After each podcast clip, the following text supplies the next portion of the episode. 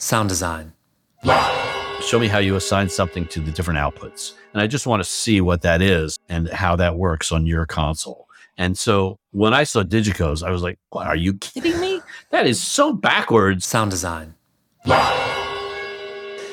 Welcome to Sound Design Live, the home of the world's best online training and sound system tuning that you can do at your own pace from anywhere in the world. I'm Nathan Lively, and today I'm joined by freelance front of house engineer for such artists as Barry Manilow, Chris Isaak, Julio Iglesias, Anita Baker, and Shirley MacLaine. Ken Newman, welcome to Sound Design Live. Hey, Nathan, how's it going? Going good. Thanks for being here. Right. Ken, I definitely want to talk to you about the definition of good sound, choosing the right digital console, and vocal reverb. But before I do that, after you get a sound system set up, what's one of your favorite pieces of music to play through it to get familiar with it? That's an interesting question. I have a couple songs these days that I, I can use just one song if I want. I have a whole list of about 30 songs that I've been using for many years. But the my, my sort of favorite recording to listen to is a Sting recording of all things called Seven Days.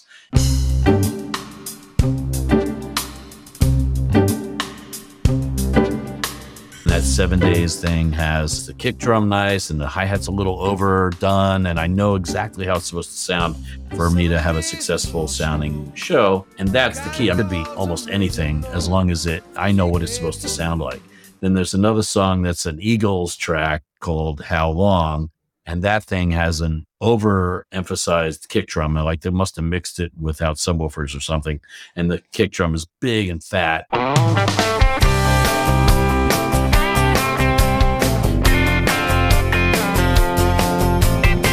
if it, if I know that if that song doesn't have the big fat kick drum, then I don't have enough low end dialed into the system. And and it also has a what sounds to me a like remote recorded in the early days of the internet uh, vocal or something. I'm not that early days. It sounded like they were they did one of these vocal overdubs over the internet because the one vocal sounds very low res. When I can detect that it's low res, I know that the system is doing what I expect it to do and, and but you know i have different songs for different parts of the system. There's an annie lennox track that a friend of mine in england turned me on to years ago that i can't remember the name of right now but it has a, a bass line that goes from as he described it from the upper system to the subs upper system sub it goes boom boom and it repeats that through the whole song. So you can get your balance to, from your main system to your subs pretty accurately if you know what that's supposed to sound like for you and then I recently added another track to my repertoire of tracks called Angel from, I don't even know the band name of the band, but it's uh, some you know, heavy metal ish band or something. But this track has so much low end on the track somehow and hardly any top end. It's just really makes the subs go. And I figure if that, if I can make the subs go with that track and, and feel it the way I'm used to feeling it, I'm in the right direction at least. Ultimately, I play uh, multi-track of the night, the previous night's uh, show, and at least listen to the band part of that. And if it sounds right to me, then I know I'm in the right uh, range of EQ and system configuration. Ken, how do I get more gigs? What would you do if you were in my shoes? What if, what are have you found that works? I'm no no one to ask about that because I don't have that many gigs, but I somehow have managed to make a career out of this and just keep working for the last so many years uh, aside from the COVID. Okay, don't give uh, up. Got it. Number one. yeah, right, right.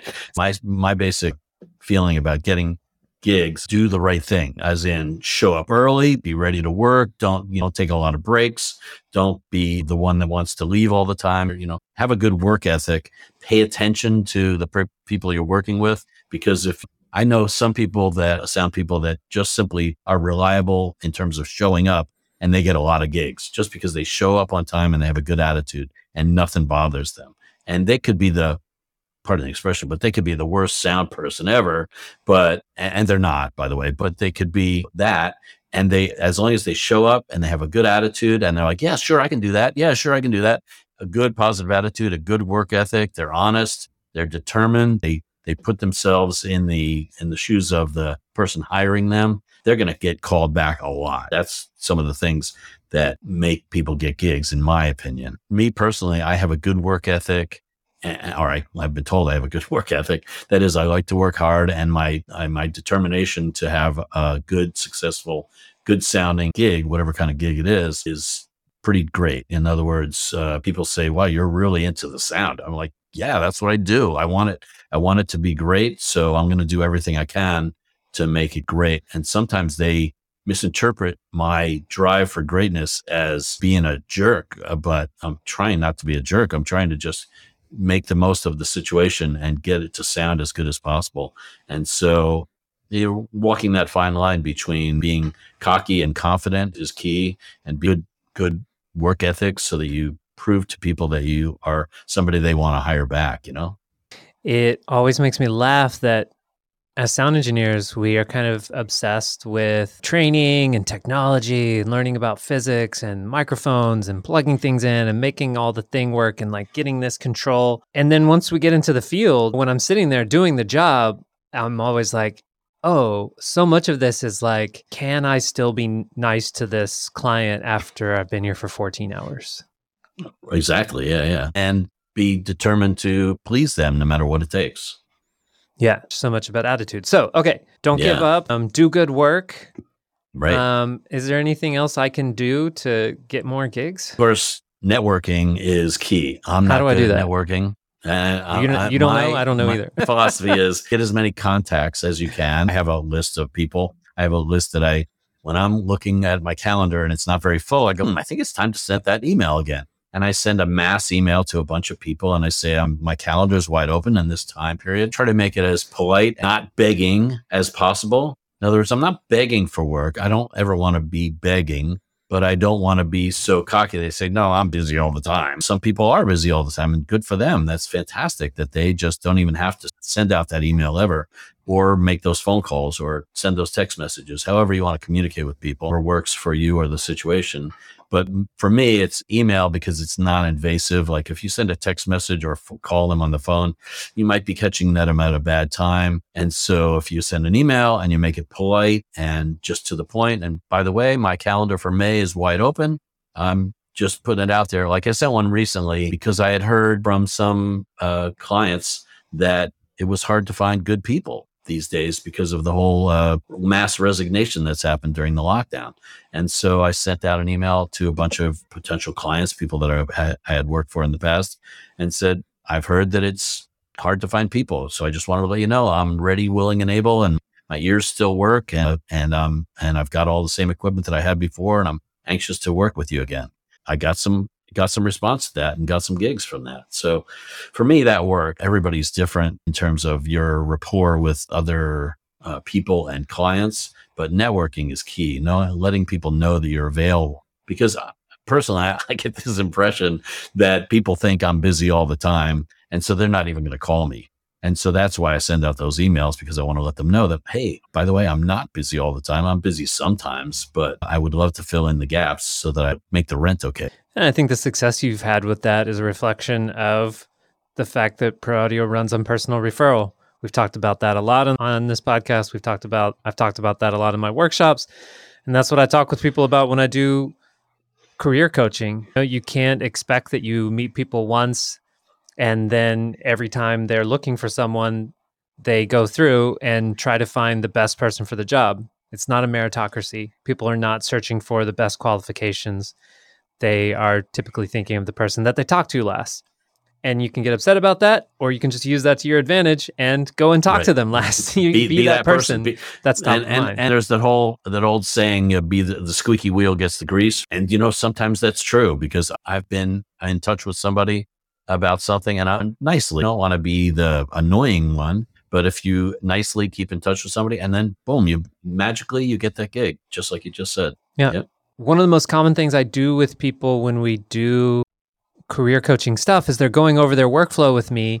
And often people will say something like you said, which is when my calendar gets thin or when it seems like I don't have enough gigs, then this is what I do. And one really easy modification that I make with people that makes a big change is to take that thing that they do only when they get to the famine in the feast and famine cycle and do that regularly. So you systematize it and do it like once a month or once a week or something like that instead of just every six months when you start to get to that lull again. And then you kind of develop this process where you're constantly reminding people instead of just every once in a while when you like get the fear, get the and, fear, and that and that definitely works. I, I have proof of that Okay, because tell there's me a it. friend, a friend of mine that's a, uh, a sound engineer by the name of Bruce, and Bruce not only keeps his calendar available online, but he sends out that email like once a month. And it's always got the same subject line, which is gigging with you or something like that. and he just wants to keep us informed. I remember when I worked at when I worked at World Stage um, for I was a staff person there. We would get his email every month, and it would just be just a reminder: I'm available. Here's my calendar, and it's just a link to his calendar. It shows his availability, shows when he's working and when he's not.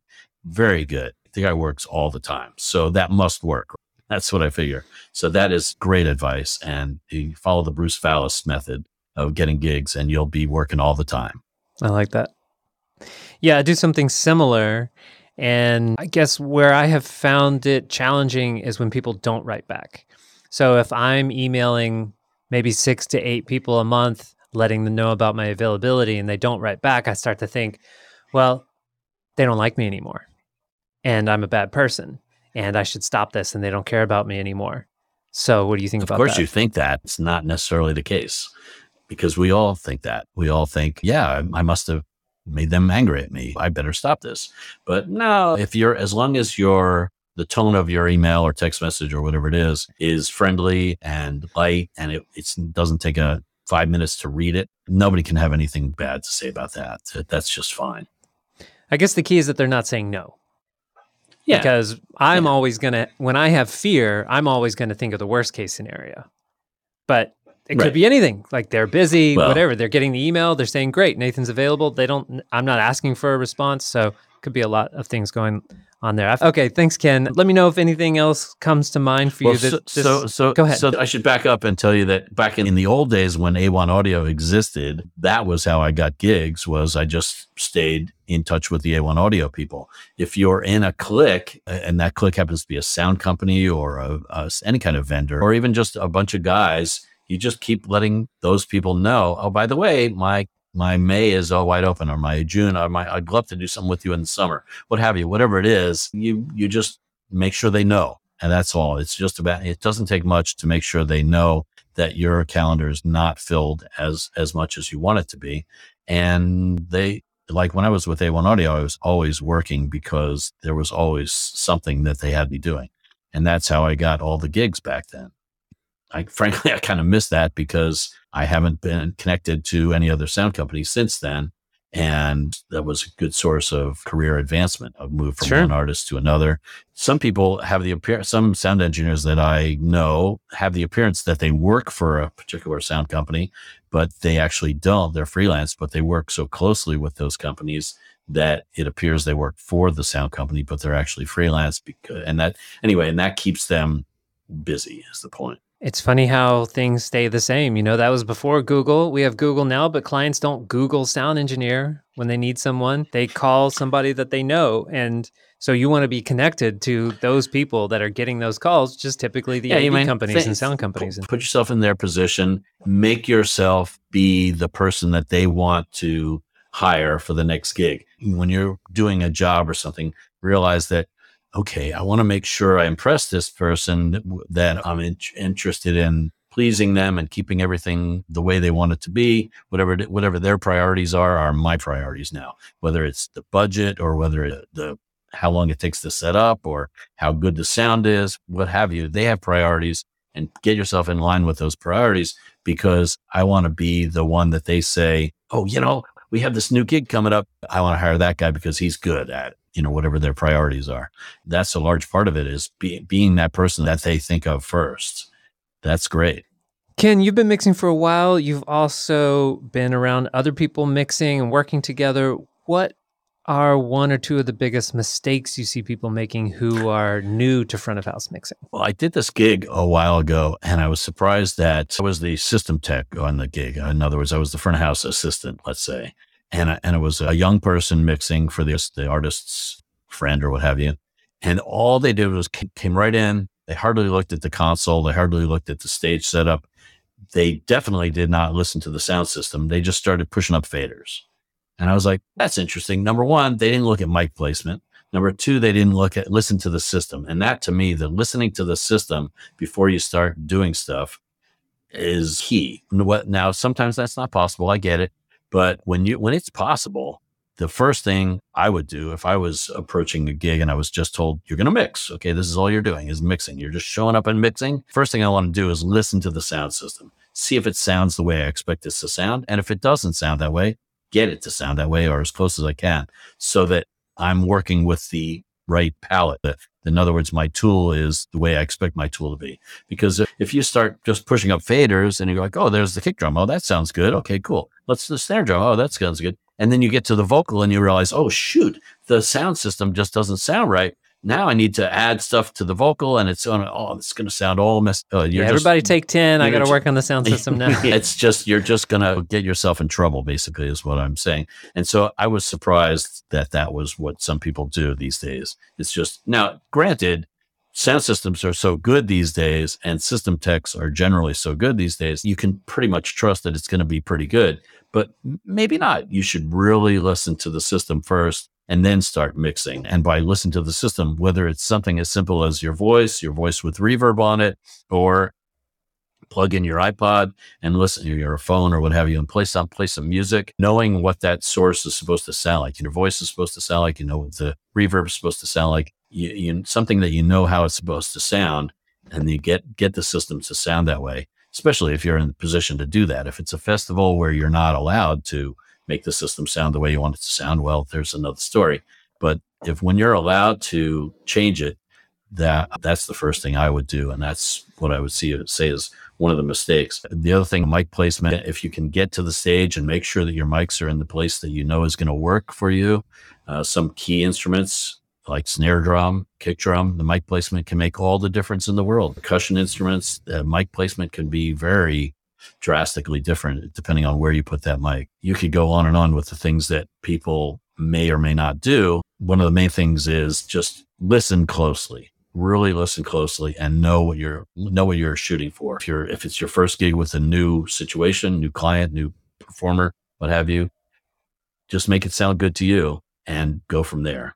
Ken, at last year's Live Sound Summit, you gave a great talk called What is good sound. And I just want to take a moment to thank you again for filling in for some time. We had a really strange moment at that at that summit where for the first time we had someone who didn't show up. And it turned out that they actually had a serious uh, medical situation. And I talked to the person later, and they're I, they're fine now. But you stuck around and you told some great stories. So if people want to hear that whole thing, they can go to Live Sound Summit 2021.sounddesignlive.com and look for Ken's presentation called What's Good Sound. One of the main arguments you make there is that good sound, we can all agree, is the absence of bad sound. You share some great demos about this is what a good mix is and this is what a bad mix is. These are good sounds, bad sounds. And you have some great photos to go along with that. But to dig into that a little bit and give people a taste of your thinking on this idea, I'd like to ask you how do I make my client happy? How do I know what good sound is for them? And maybe maybe this question doesn't have a clear answer. I think I've actually mentioned this in the past. I'm going to tell the story again. Helping a friend with a system install at a church. We set it up, and my friend was re- the responsible party, set it up the way that made them happy. The client was not there, so they were not able to like actually sit down with the client. The client comes in later and says, I don't like it. So they have to send someone back out. And all that person basically does is resets the sound system, basically just loads the standard presets and for the speakers. And then the client's like, okay, I like this now. Two different people doing it two different ways. But is there any way we can predict that? How do I go about this process of figuring out what makes my client happy and keeping my job? That particular situation must have been tough because the client wasn't there. So you didn't have the opportunity to Uh, bounce any ideas off them or anything. But my general way of dealing with it is uh, start out by feeling them out in terms of what they listen to, what kind of music they listen to, what kind of concerts they've been to that they like the sound of. But having that conversation is key to that. And so if you you didn't have your client there and couldn't have that conversation, that's tough. Everybody has a somewhat different perception of what is sounds good. So that's the basic premise. You got, knowing that is is the starting point, and then you go, what are they going to want it to sound like? If you have encountered situations in the past where you make it sound good for yourself, and then somebody comes along and says, Oh, no, that's no good. It's this or it's that. And they use all these interesting terms to describe it. Maybe it's your perception of what good is, is a little off. On the other hand, if you're always getting comments that, wow, it sounds great when you do the sound, well, then you're probably in the right neighborhood, right? So the, and then again, just like in any situation, you put yourself in their shoes. If you're doing a church situation or a conservative band or what have you, and you go, well, what are they going to, what are they try to imagine what they being conservative and they listen to certain kind of music, what they're going to, and try to anticipate their needs or their, their want when it comes to that. And if you can have that conversation with them, ask them what kind of music they listen to. You could even get into the, you know, the sound conversation, which is tough to do because people have different terms for describing things. But that's why I feel I've been successful with some of the people that I work with is they talk in the same terms that I talk. In other words, I worked for Barry Manilow for a long time, for example, and he can say, I want it to have more magic and I know exactly what he's talking about. And and I've heard stories about certain performers saying, "Oh, it needs to sound more green. It's so blue." Okay, now to me, I wouldn't know where to go with that, but if you can if you as a sound person feel that and can feel like, "Oh yeah, of course I know what to do when they say it sounds too green or it sounds too blue or whatever." Wait, so what know, does magic sound, mean?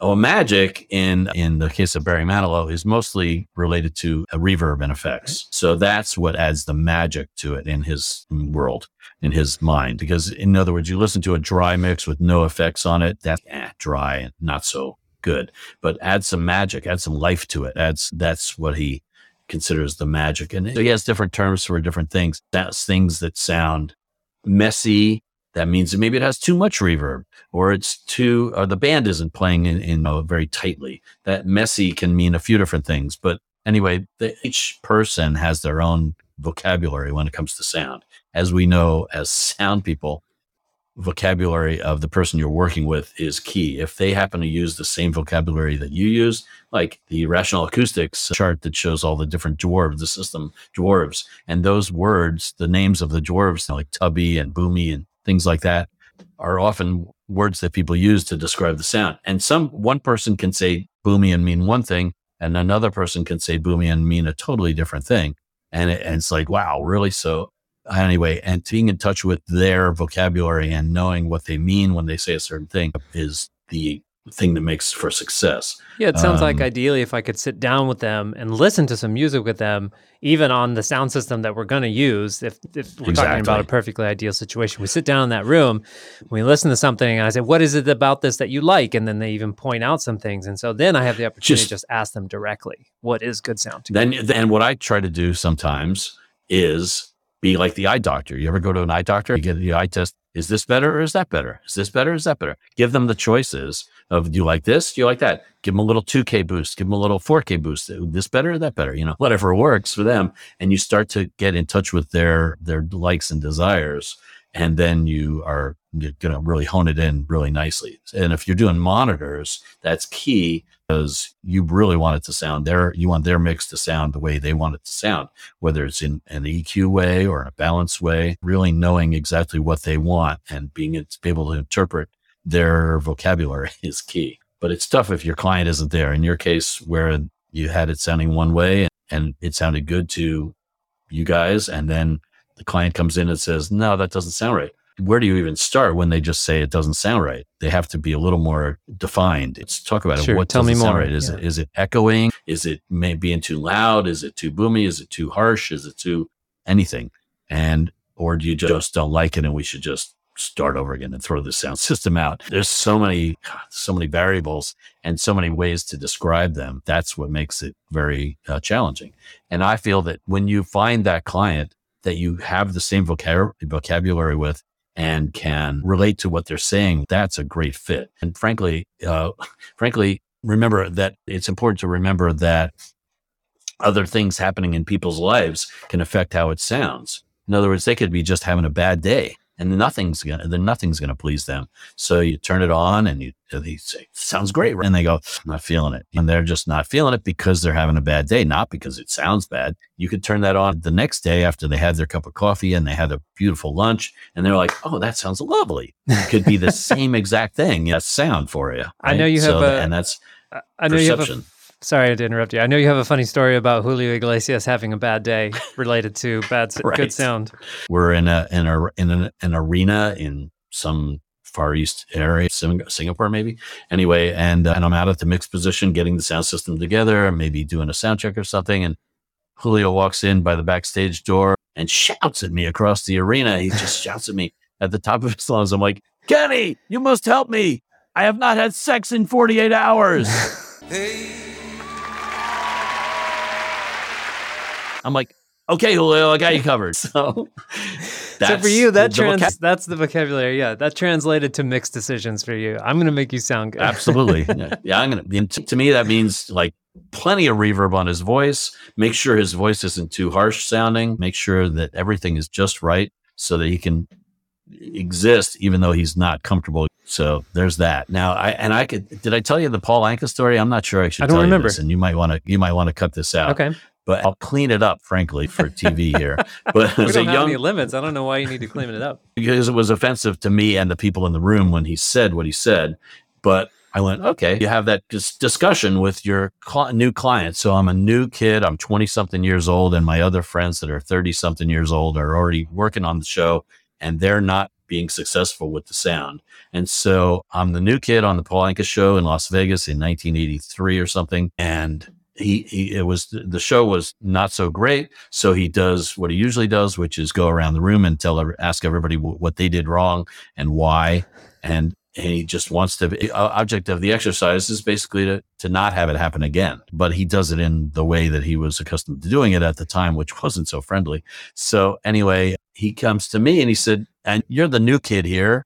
Uh, what did you think of the way it sounded and I said, which I would always say at the time, Mr. Anka, I don't know what you like it to sound like. So tell me, what do you like it to sound like? What kind of sound do you like? Do you like it bright? Do you like it dull? Do you like it bassy? Do you, how do you like the sound to sound? So he gets right up in my face. And he's and by the way, he's you know much shorter than me, so he had to get up on his on his tippy toes to say, "I want an orgasm when I hear myself sing."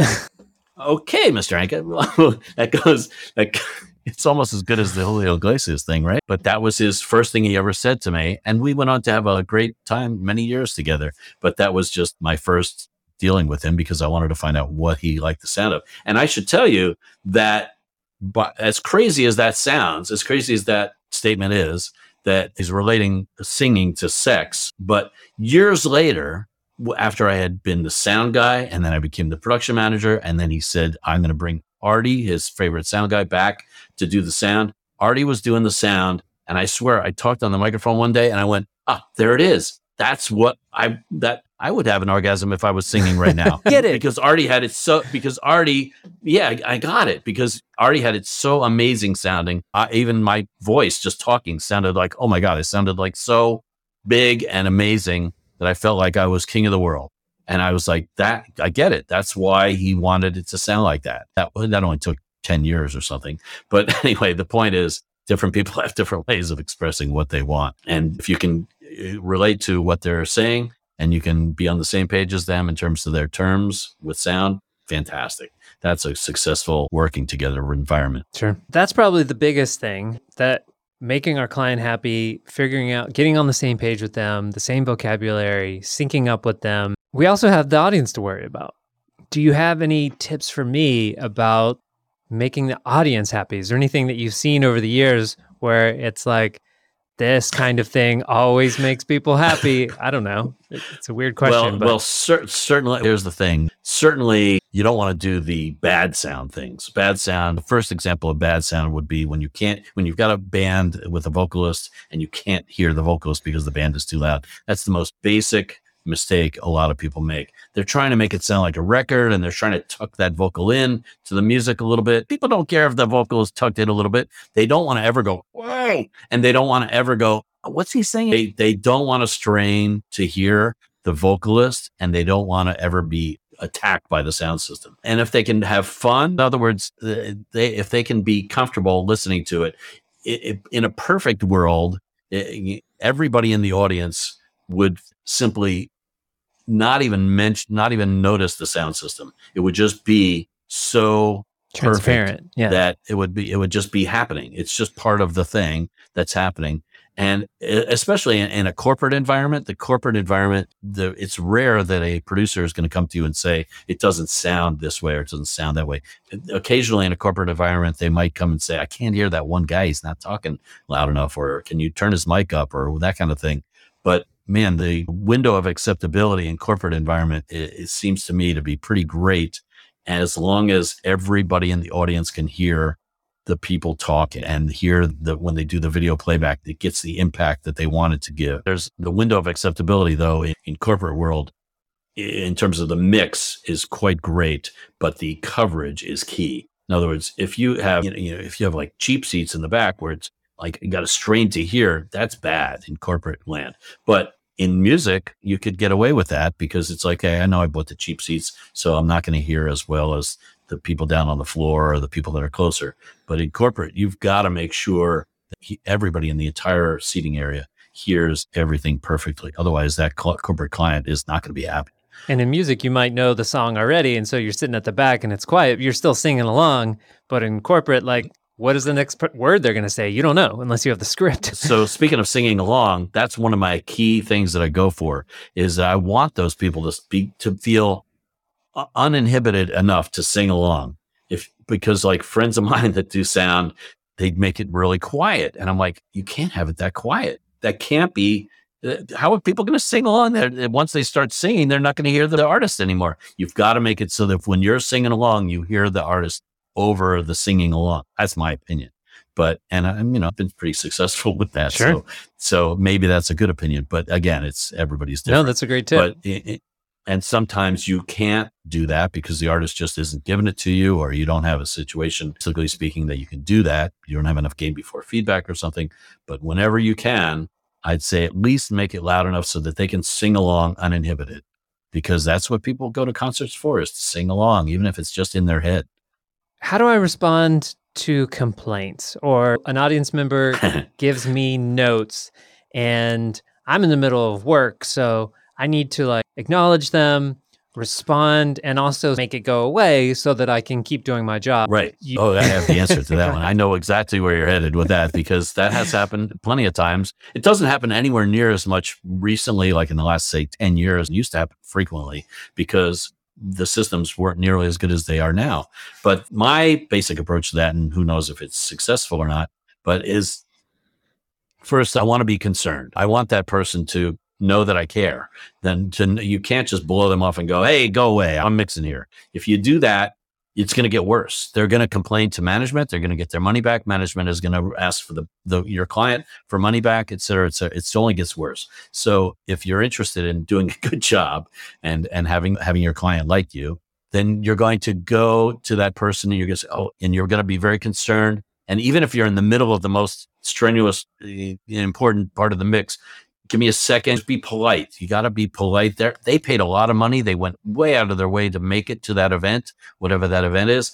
And you need to let them know full on that you're concerned and you want to make them not concerned. You want to make them make hear their complaint and, and know that it's valid because even if they're, even if it's not valid, you need to let them know that it is.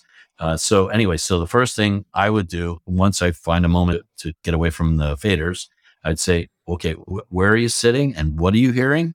Because the where are you sitting thing can be key. For example, it, I hate to say the number of times where I, I might have the front fill the speakers not loud enough. And so people come up running up to me from the front of the, you know, from right near the stage and they say, we can't hear, we can't hear, we can hear it. It's, they'll say some weird thing, right? And I'll be like, okay. And then, so first of all, I say, okay, I'm going to fix that. And you make sure you, they know that you're interested in fixing it. And then if you have the luxury of having a system tech that you can send to that area where that person's having a problem, absolutely have that system tech follow that person to where they're sitting. And this, and you have to be able to trust your system tech, of course. And then your system tech will take care of it and fix it for you. Or if you don't have a system tech, you just have to go, believe that what that person is saying is correct because it is correct in their mind, and it probably is true at least to, uh, to some degree. And then you make whatever corrections you think you have to make in order to achieve that. And, and again, it's often more often than not, it's going to relate to the vocal. And so if you have to adjust your whole mix about that one person's complaint, let that person represent the whole audience and say, wow, really? Okay. The vocal is this or it's that. It's too sibilant. It's too, well, come on, just let's do it. Let's address that audience member as if they are the entire audience for a second and see if I can live with that. Because after all, the audience is the reason we're there. They pay our bill. They're the reason uh, for doing these shows. And you've got to make them be comfortable. If I'm an audience member, I want to uh, be treated a certain way. If I have a complaint about my seat or my or the lights or the lasers or what have you, I'm going to have a comment about that or a complaint about that. I want to be treated fairly. And so the, I would treat that audience member that's coming to me now as the sound operator the same way that I would want to be treated if I had a complaint. So, where were you sitting? Where are you sitting and what are you hearing? And then another one I learned from you during the workshop last year, which is a little bit different, but is I think you all work on that. And that's more like when you're on your way to go and do something and someone yells something to you and you say, great, thank you. I'll work on that. That's uh, you want to have yeah, like phrases sure. ready to go instead of, so you're not Absolutely. like flustered and you're like, oh, uh, uh, uh leave me alone. yeah, yeah, that's the wrong answer. Yeah, you have to at least have a positive response to them so that they know they're important. Otherwise, you're going to hear about it. Uh, a few years ago, at a Barry Manilow concert in England, I was the recipient of an email from a customer, an audience member, after the fact that was complaining about the sound and wanted their money back, basically. And so the promoter got the email from the customer, the audience member, and then forwarded to me and said, What do you say about this? And I was like, What show were they at? I just don't know what show they were at because their complaint was, of course, the vocal wasn't loud enough. And I was like, the vocal was definitely on top. And here's a recording of the show. Here, I'll give you the three minute recording of the show right off the board. That's what came out of the speakers I'm sorry. I'm really sorry. I really, I want it to be, I want you to be happy. I want the sound to be good, comfortable for you.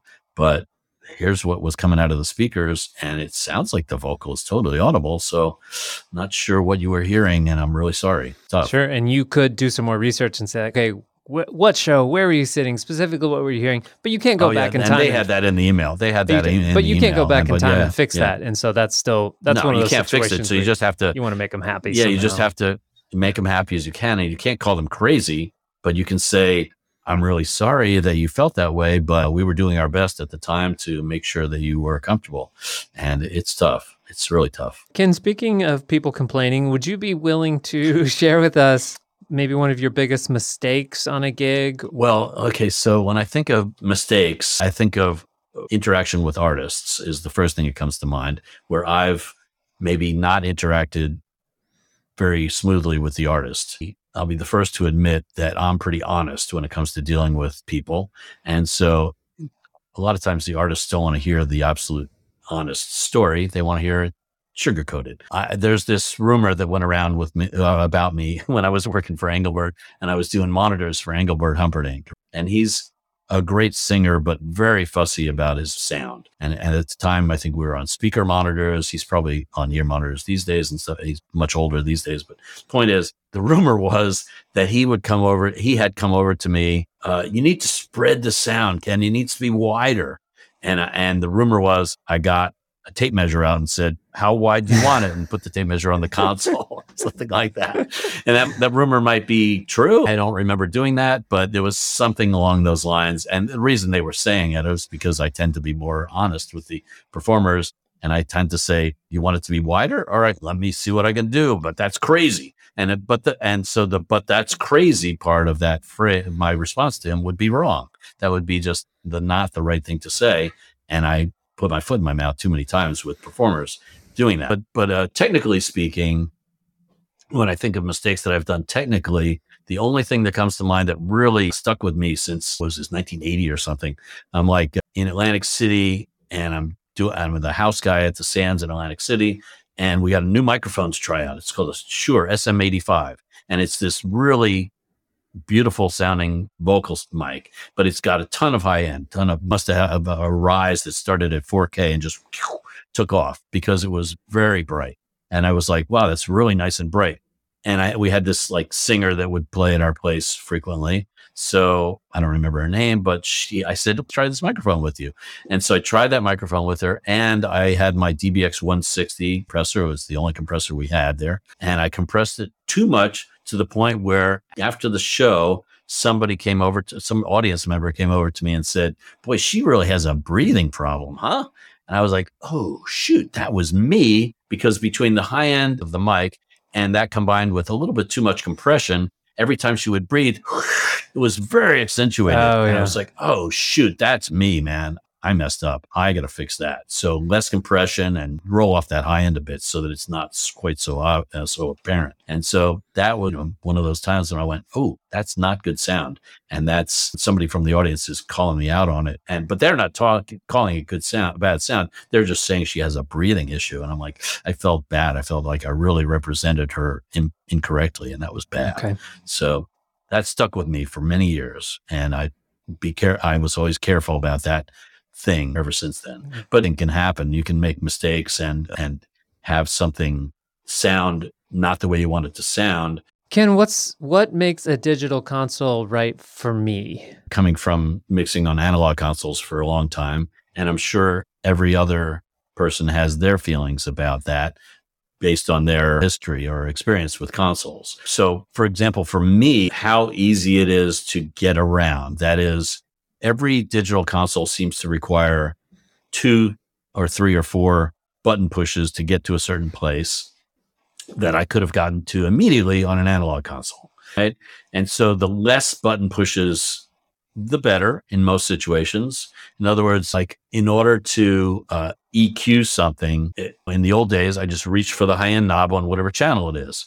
Now I have to select the channel. Then I have to, then I have to go to that uh, high frequency. And maybe in some consoles, I have to make it, make the EQ section go to the high frequency range in order to make that effect, to make that change happen. That's tedious. I'm going to, I'm going to like the console that has more knobs and more access all the time. And you know, what one friend of mine mentioned was if those controls don't change their function very much, that's even that much better. Hmm. In other words, if you have a knob that's labeled gain, Yeah. it's all, if it's always gain, then that's great. Static if it's controllers changing- versus dynamic. Yeah. yeah, versus yeah, that that can be really. But again, everybody's different. I see kids walk up to consoles and just they're just like they just can adapt to anything uh, quickly. I'm not as adaptable because I've been doing it for a while and I'm a little older. So I my tendency is to go with things that I feel comfortable with. So I went through this whole process about 10 years ago trying to select the right digital console for me to mix Barry Manilow's show on after having always mixed it on an analog console. And the thing that sold me on selecting the console I selected was that it was very analog in terms of its knob configuration. That was the It- it- VI6, it I gave- think. Yeah, it was the Soundcraft series because those consoles had controls that made sense to me, and that's that was key. Now, it un- unfortunately didn't have as much capability as I needed in the long run, but it was in the short run it was really capable, and it's uh, the knobs were oriented in a way, and the all the switches and everything in a way that I felt comfortable using it. For example, one of the things that you do on an analog console that's really easy on an analog console is assigning VCAs. On a, like a PM4000, you had eight push buttons next to every fader. Just to assign it. But every digital console seems to have a different way to do it, and it can be more or less tedious to do. you don't have anything digital- else to do in your life besides go through manuals and figure out how all these different consoles work. Yeah, exactly. You know, so the, so when I looked at uh, these few consoles, I was like, okay, show me how you assign VCAs because that gives me a good indication of what kind of mindset the programmers that programmed this console were thinking. Show me how you assign something to the different outputs, and I just want to see what that is and how that works on your console. And so when I saw DiGiCos, I was like, what, are you kidding me? That is so backwards. What? I got to go bring up a screen that says control groups and then tap on join leave and then I got to find the channel that I want and make it that. Oh my God. Really? You can't just assign it on the channel? No, you can't assign it on the channel. And the other thing is pa- input patching. Some consoles are so much easier than others for input patching. It's so easy on, like, say, for instance, Yamaha consoles are really easy. And once you get used to it, it's easy on a lot of consoles, but it takes a little getting used to on some consoles because they're rather backwards ish compared to what I've been accustomed to. But by the way, when it comes to digital consoles, Yamaha was one of the first, if not the first, digital console manufacturer. Way back in the old days, they had the DMP7 and they had the ProMix 01, and they had this whole history of digital consoles. So I had used all those, and they have continued to use the same basic mindset in terms of how you use their consoles as they've gotten bigger and better and more capable. The, the Yamaha way, so to speak, is widely accepted because so many people have experienced some of their older mixers. But now the young kids coming up, they're they just see all these different consoles. They all have different ways to do things, and they just adapt. It seems quickly to each console. Uh, personally, I'm not a fan of being a jack of all trades. I'd rather focus on two or three consoles that I know how to run really well, as opposed to running ten consoles just okay. That's you know, it's just my preference. Yeah, yeah, that makes sense. Yeah. You're not running a AV company here. You are you're the, the person in charge of making a really great mix. That's the idea. Yeah. You yeah. want that one really sharp knife, not like 10 dull knives. Ken, a, a, few follow up questions here about Barry Manilow. You've talked about him a lot already, and you did a great interview over on the Signal Noise podcast. So shout out to them, and people should check out that episode.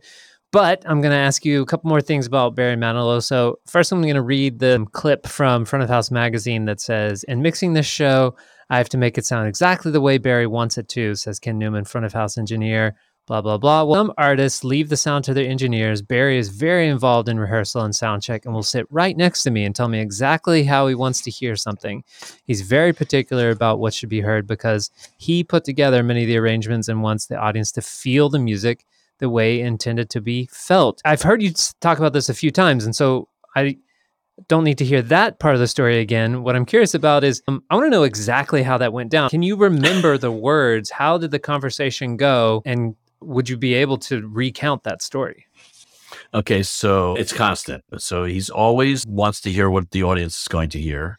And he doesn't, I should qualify that and say he doesn't sing standing next to me. The vo- his vocal is left to me and he listens to a recording of the show and comments on that. But th- for the band mix and what the band should sound like for a given song, he stands next to me and it's a standard procedure and always has been with him for forever with every sound guy he's ever worked with. He stands next to the sound guy and says the this isn't right or that isn't right. Now to get more particular about that and i'll tell you a story. The first week i was working for him back in 1992 the light bulb moment for me was when he was doing this one song and he was standing next to me and the band was performing and the singers are singing and it's sounding what it should sound. And he goes why are you being so cheap with the echo on the background singers? And I'm like, oh, okay, I get it. He wants more reverb on the background singers. And that's his thing. Reverb, more reverb on everything will make him happy. And that was the light bulb moment for me that told me that reverb is key to him being happy. And of course, the right kind of reverb for each situation. But anyway, that was one of the comments that he made to me many years ago. But these days, he'll say things like, just doesn't have the groove that it has, and and then he'll call the musical director. Hey, Ron, does it is it grooving on stage? And of course, Ron will say, "No, it's grooving. It's fantastic where we are." And he's like, "It must be Ken. Then Ken has to fix this." So, and then he brings Ron out to stand next to me. Also, he goes, "What do you think is wrong with that?" And they'll analyze. Okay, why is it not grooving? You think maybe it needs a little more guitar? Think maybe it needs a little more does the bass not clear enough? Is the kick not kicking? And they'll analyze the analyze it to death to make it be what he wants it to be. And then there's other times where he just sits there and goes wow it sounds great. And the and that happened recently. And the funny story recently was he goes man it sounds so great here. Why can't i have that on stage? And i was like that's another story what he, the way he wants his vocal to sound on stage is pretty wet. Mm-hmm. And so by adding that witness to, to his vocal mic, everything that comes through his vocal mic gets wet. And since he doesn't use the vocal mic very closely, lots of things come through his vocal mic. And so it just, as he goes, as he describes it, it gets all messy. And so messy equals not very clear and distinct. Makes sense. And he, he's very frustrated by that. And so the most recent time he came out to front house, he's like, man, it sounds great out here. I just want it to sound that way on stage. So we got into a long discussion about why it sounds that way on stage and everything. But that I was like, but that's Will. Will's the greatest monitor guy going. He's been doing this gig for 10 years and and nailing it every, every show is fantastic. I just you know that's between Will and you. He'll fix that for you and he'll come up with a solution if you want it to sound better on stage. But I'm glad that you like it sound how it sounds out here. Sure. Then we had an, another recent uh, episode or another recent comment that he made that you could maybe glean some knowledge from is he, he likes to use playback with the band. So he'll have a track that's maybe a loop or maybe it's a full track uh, playing along with the band. Even at the very least, just to get the band to play a certain way, even if we don't hear it that loudly in the audience. So the balance between the track and the live band is key. Uh, and that's one of the things we work on pretty thoroughly when he's standing next to me. He goes, Well, what's happening on the track? What's happening with the band? Let's analyze this and let's get the balance right between the track and the band.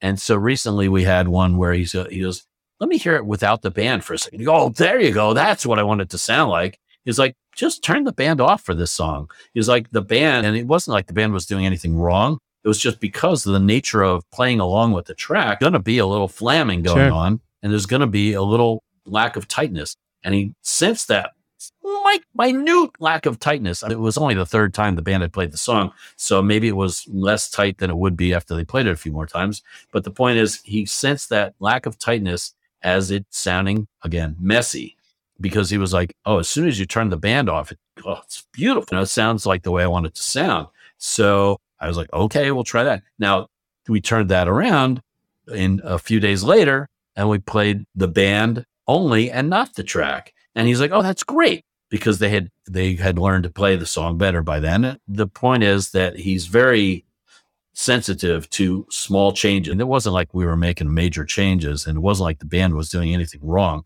but the, he's very sensitive to small changes. Those changes will make him either very unhappy or very happy. And the changes could be something as simple as I'm not hearing what Joey's doing. Joey's playing the bells. You play your part, Joey, and he'll play the part. And you go, oh, I need to hear that. That's a very common thing. That's a very common thing because that that whatever that is, making it or breaking it for him for that part of the song. That more often than not is the key to those conversations. Is he lets me know what those key elements are so that he gets the musical picture to the audience that he wants the audience to get because the because he's really interested in making it just so. Peter Brennan says, "What do you like to use for vocal effects?" reverb, of course. No, but I'm a big fan of Lexicon and TC reverbs personally. And for Barry Manilow, Lexicon is where it's at.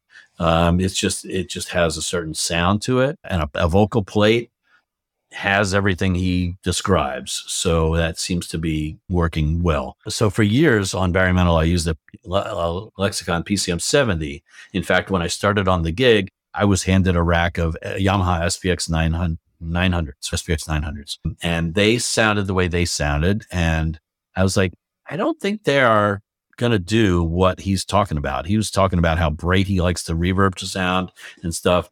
Uh, so I was like, can you give me a rack of PCM 70s instead? So they swapped out my Lexicon, Yamahas for my Lexicons. And I went with the PCM 70s for many years. That kept him happy in terms of the effects on the band and on the singers and on the drums. I had a 224 XL for the drums alone. That was really great. And then I went to work for Julio and Julio, I walked into the Julio situation and they said, here's your vocal reverb. Don't change it from that preset. That preset is the one we want. And it was the uh, gold plate on a 5000. And I went, wow, that reverb really does sound great. I got to try that on Barry Manilow too. So at that point, I adopted M5000 on Barry Manilow instead of the PCM 70. And it was fantastic for many years. The TC and the M and the uh, Lexicon, I should say, seem to have the sounds that I that he likes. Generally, plates for the vocals and halls, and maybe sometimes plates for the band. And but vocal reverb is key. I know Pete Brennan who was asking that question, and he does Paul Anka's front of house these days. Oh, and monitors. And he, uh, when I went to see him doing that show a while back, uh, he was using a much fuller sounding reverb than I that I'm accustomed to using with Barry Manilow. But different artists have different preferences in terms of the sound of the reverb, and EQing the return to sound the way they want it to sound is key to, and for that matter, setting the parameters so that it works the way they want it to work is key being successful in terms of pleasing the artist.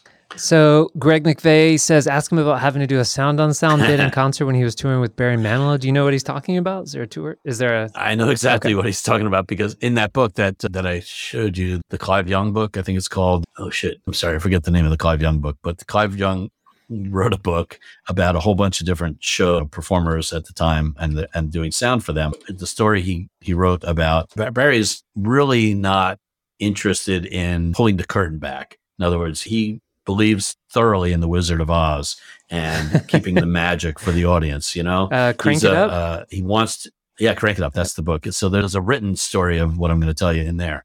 But the the point is that he likes to keep it very magical for the audience. He doesn't want to, the audience to know that there's a crew or a lighting system or a sound system. It's just the magic of Barry Manilow on stage, and that magic is going to make them happy. Is the idea. So he was like, "How can I possibly use some recorded vocals of my own voice without explaining to the audience first what I'm doing. So I'll explain to the audience first. And I remember him calling me up on the phone about this. He says, I want to do this bit where I explain to the audience what multi-tracking is basically.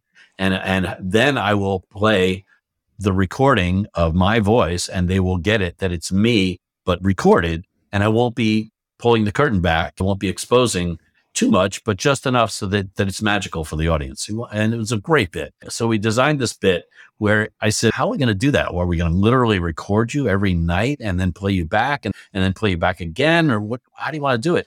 He said, Well, I can do it the same every time. So why don't we use a recording that we make at the beginning? And then you'll, and he says, I'll have a tape deck there. So we set up a reel to reel tape deck next to his little piano. So he had a little keyboard and a tape deck. He pushes a button on the tape deck. It records him. He, and so the magic is that he pushes the button. It records him singing whatever he sings. He records it on the tape deck and then he hits rewind. He rewinds it and he goes, now I'm going to play that back and I'm going to sing along with it. And so he hits rewind, then he hits play again. Now, when he hits play that time, it's actually starting my mini disc deck at front of house and it's playing that recording that we made months ago. He goes, see that? That's, and now I'm singing along with that. And if I do it again, I think he did it like two times or something. He recorded and then he recorded again and he showed the audience that it could be him, but him recorded. And then he launches into this song that has like six of him and he, he like wa- he moves around the stage and there are six of him in different places on the stage. And it was very magical cool. because he's yeah. letting the audience in on a little magic and he's doing the magic at the same time. It was very cool. The guy is like the epitome of entertaining. He just wants to entertain the audience. So that was our little bit where we used the mini disc playback and a reel to reel deck with a push button on it. I think the what the push button was wired to hit play. It was like a, not one of the buttons on the deck itself, but it hit play on the deck as well as on my mini disc deck so that it looked like when he hit that play button, it started the reel to reel deck, plus it started my mini disc deck. It played the sample. It was great.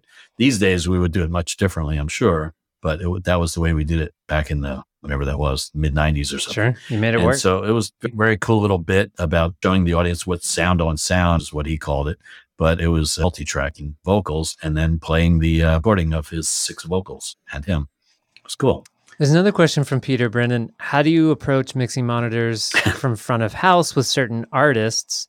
And I said, any specific challenges there? And he just mentioned gain structure. So I don't know if you have anything to say about mixing monitors from front of house. he adopted the Paul Anka setup, which is, um, which has been for years mixing monitors from front of house for Paul.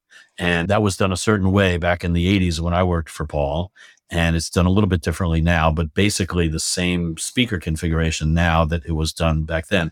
What Artie, who was Paul's production manager when I started, what Artie taught me was you basically want to give him a really good band mix on stage, just like band mix that's going through the house system, but it's on a separate bus. So it's, you have control over where it veers. And then you image it upstage. So it feels like it's coming from the band. You had upstage and downstage side fills and he would say favor the band in the upstage side fills so that it's uh, sounds like it's coming from the band, even though it's coming from the speakers. And then the vocal was the key, though. Artie had this method that worked perfectly for reverb in the monitors. So Paul wants lots of reverb in his monitors on his vocal, of course. The trick was how do we get the vocal? You've done monitors from front of house where you're on an analog console where you don't have extra inputs and you don't have extra reverb units and you don't have all the things that we have with digital consoles today. But you got you've got one reverb unit for the voice, and you've got uh, one input channel for the mic, and you want it to send you want to send that input channel to the monitors as well as to the house. So Artie came up with this method that he developed what he called the vocal mix channel, and that was the control that you would control the fader that you would ride in the audience for the audience, I should say. And then the other fader, which was the vocal input channel, would go directly to the monitors and then also to the vocal mix channel and also to the reverb. The point is, you want to ride that reverb. You want to ride the reverb as he's singing. You know, it's got to be more as the song gets it moves on, and it's got to be none when they when he's talking, and you've got to have it just the right amount all the time. By virtue of that vocal and the reverb coming into a vocal mix channel for the house and going to the monitors directly from those two channels, the vocal and the reverb. Uh, the, first of all, the send to the reverb never changed. It was there wasn't any post fader. If you do monitors now and you're sending pre fader to the monitors and you're sending post fader to the reverb, once you mm, go off the nominal mark, your reverb to, to dry ratio is is off. Is different than what you want it to be. And so by virtue of Barty's method, your ratio is never off. It's always exactly what you want it to be because you send the vocal and the reverb to the stage, you send the vocal and the reverb to the house, and all you change ever is the vocal and reverb mix, which is called the vocal mix, to the audience, and that's the only thing you ever change. And and you change the chord, you're riding the reverb level all the time. But you just when you tune it, when you set it up during the day, you make sure that there's a little more reverb in the stage than there is in the house, and everything's happy. And it worked fantastically. And I've used that with other artists that want reverb in their monitors. And it works so great. I was like, Peter, are you doing that? No, Peter's not doing that because Peter's just th- working on the premise that, hey, when it's at that mark, it's good. And he tries to stay right at that mark. And I think that's his premise anyway. But the point is, that's a little more convoluted than people are willing to deal with these days because these days you could say you could do things like you could have two different reverbs one for the house one for the monitors. You could send right off the channel however you want to do it. But anyway the point is you could have two separate reverbs one for the house one for the monitors. And then you could have two separate return channels for those reverbs but then controlled by one VCA so that they when you bring it down for the house you bring it down for the monitors that's that works but in our in the old days we had one reverb and one return channel and it was very simple. Thing, inputs were at a premium and outputs were at a premium. So we had to be careful that we didn't overdo it. But there's uh, the, the, um, monitors for front of house is quite an art because not a lot of people do it. But one of the things that I like to do if I'm asked to do it, like I did, like Dave Koz opened for Barry Manilow for months, years ago. And I was like, okay, sure, I'll mix monitors from front of house mixed monitors for Dave Koz from front of house. I said, how many inputs are you? Oh, like 20 something. Great. Okay. So we got a PM, we got a PM5D, right? And how many mixes? Whatever it was, six mixes or six stereo mixes for their ears or something. It's a basically a small band. And I was like, sure, I can mix that from front of house as long as you're okay with it being what I would call stagnant, no changes during the show. On a PM5D, I put the band for the house on one layer. I put the band for the monitors on the other layer. And I took John Legend's sound guide. His name is John. Last name is uh, escaping me right now. But anyway, John hipped me to this plan where all the monitor channels are labeled in lowercase. All the front of house channels are labeled in uppercase. So right away, you're on the right layer if you're if you see the labeling of the channels and that has been a very helpful hint but anyway the point is that have your totally separate set of channels for the monitors separate set of channels for the house go to town. The only thing that they have in common is the input trim. And so once you have the input trim set, go with it. And, and that has been very successful. Even if you, um, even if I am doing a, a simple setup and I don't have that many extra channels, I have a few extra channels. I'll do that with the vocal input. I'll take the, the lead vocal or all the vocals and put them on a separate, on separate channels. So for the monitors, so that those channels can have whatever EQ they want and it doesn't affect the house and the house doesn't affect them and have their own reverbs and different things like that so that it's all separate because you never know what the artist is going to want and having it separate is is way great. It's that's the advantage of digital consoles. In the analog console days we would have never done that because it would be like what you want to take up sure, half the console just for the monitors? Yeah, it's so luxurious these days because, like on a PM4000, for example, if you want to do monitors from a PM4000, I think that when you went pre fader on that, I think it was by default, it was pre EQ also. So you had just flat EQ on all the monitors. It was kind of funky. I think it followed the high pass and then you could moving an internal jumper, you could change it a bit or something, but it was just nothing like what we have now. It's so great what we have now. So Anyway, keeping it separate is key. And then using Artie's reverb method, it still works today on a digital console. Uh, that that system uh, where one fader controls the return and then you use a vocal mix to the house works fantastic. Jonathan Winkler says, Which number were you in the calendar year of front of house guys on Anita Baker? When I joined, I was 35. the 35th monitor guy that calendar year, it was May. She only worked on Fridays and Saturdays. Wow. May 35. Wow, that's amazing. 35th monitor guy. The era that I worked for Anita Baker, it wasn't that way. We had, yeah, we might have had a couple monitor guys, but we, first of all, the tour was sponsored by Meyer Sound. So Meyer Sound was very involved in the, in the tour and making sure that she was happy. They made sure we had all the right Meyer sound equipment. They had Meyer representatives. Jamie Anderson was there. He was, he worked for Meyer at the time and Mark Johnson worked for Meyer at the time and they were there at many of the shows just to make sure she was happy and just to make sure everything was going well.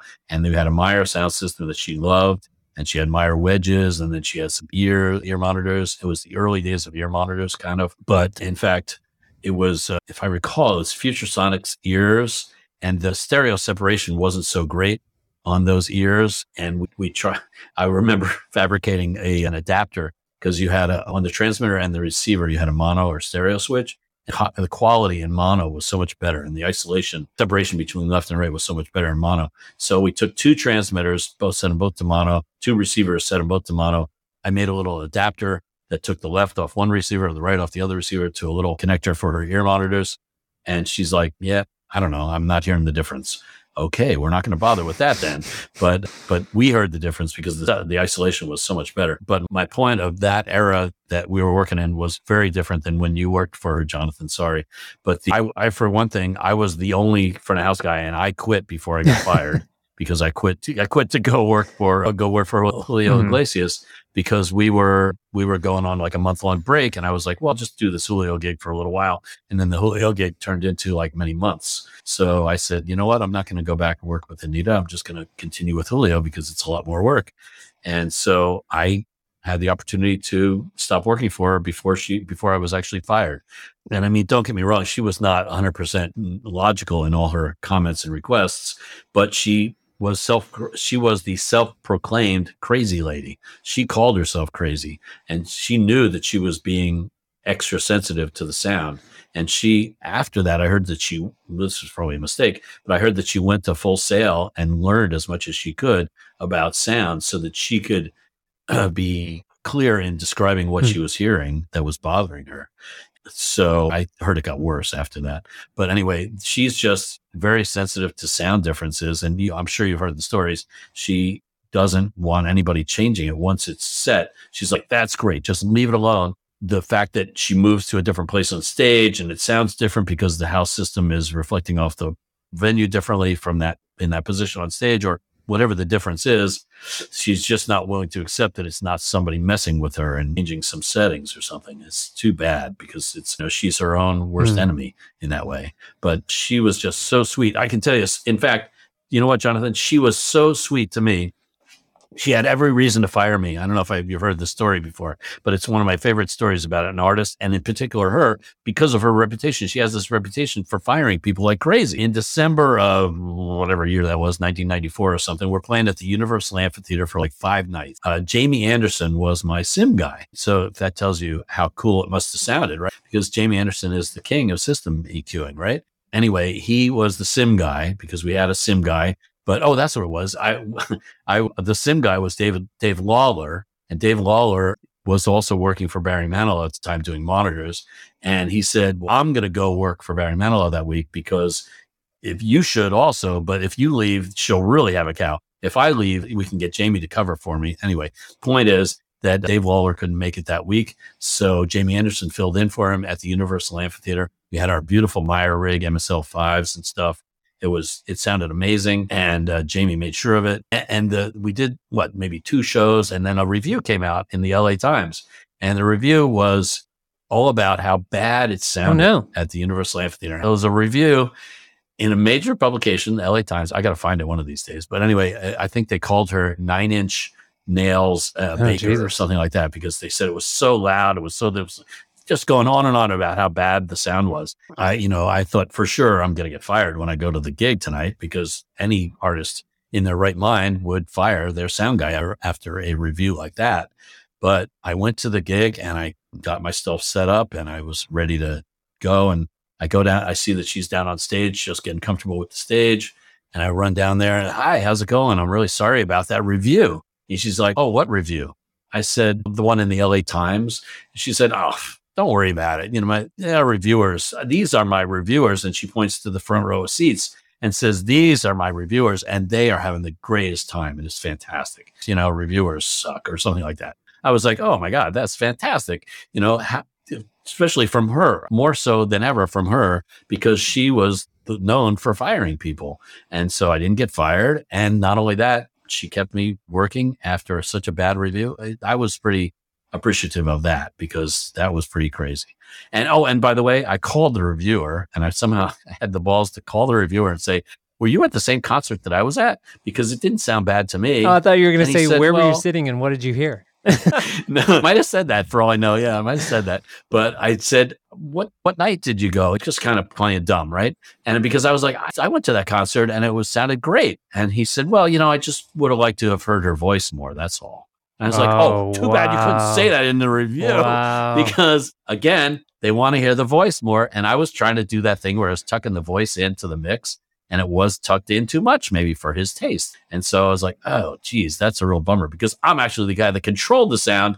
And I'm just lucky that I didn't get fired from your review, but I'm actually the guy that you should be yelling at, not Anita Baker. It was pretty interesting. But anyway, so she was super nice to all of us and I think she she might have started getting a little ornery towards the end of our few months of touring, but she generally didn't fire anybody that tour for some reason. I'm not sure why. It was interesting tour and she was challenging to work with and always had different requests, but didn't fire anybody like that when Jonathan worked for her. Apparently, wow, 35 people in May by May. Wow, that's insane. I'm sure you've heard the stories about, I think it was, uh, I can't remember who it was, but a monitor guy that was a really, really good monitor guy. And he didn't like her mentioning him by name. So he, he made a deal with her or her management or something. Every time you mention my name, that's $100 extra on my bill. So he got a lot of extra money because of her mentioning his name. Was, I thought that was a, an interesting approach, you know? Well, Ken, I think this is a, a, great story to take us out on. So it's been really great talking to you. And thank you so much for joining me on Sound Design Live. Thanks for having me. I, I always love talking to you, Nathan. It's always invigorating to hear, uh, you know, reactions to my crazy stories. I put it, I'll put it out there. If anybody knows any uh, artists that are looking for a sound guy like me, that somebody that can deal with cranky artists that are really particular about how they want it to sound and is going to be working for the next five, ten years. I'd love to keep working for the next five, ten years. And I have a feeling Barry Manilow is going to retire pretty soon. So when he retires, I'd like to hear about those other, those other artists that I might be successful. Sure, with. that sounds great. And what's the best way for people to reach out to you? Um, just probably my website, newmanaudio.com, N E W M A N A U D I O.com. Sound design.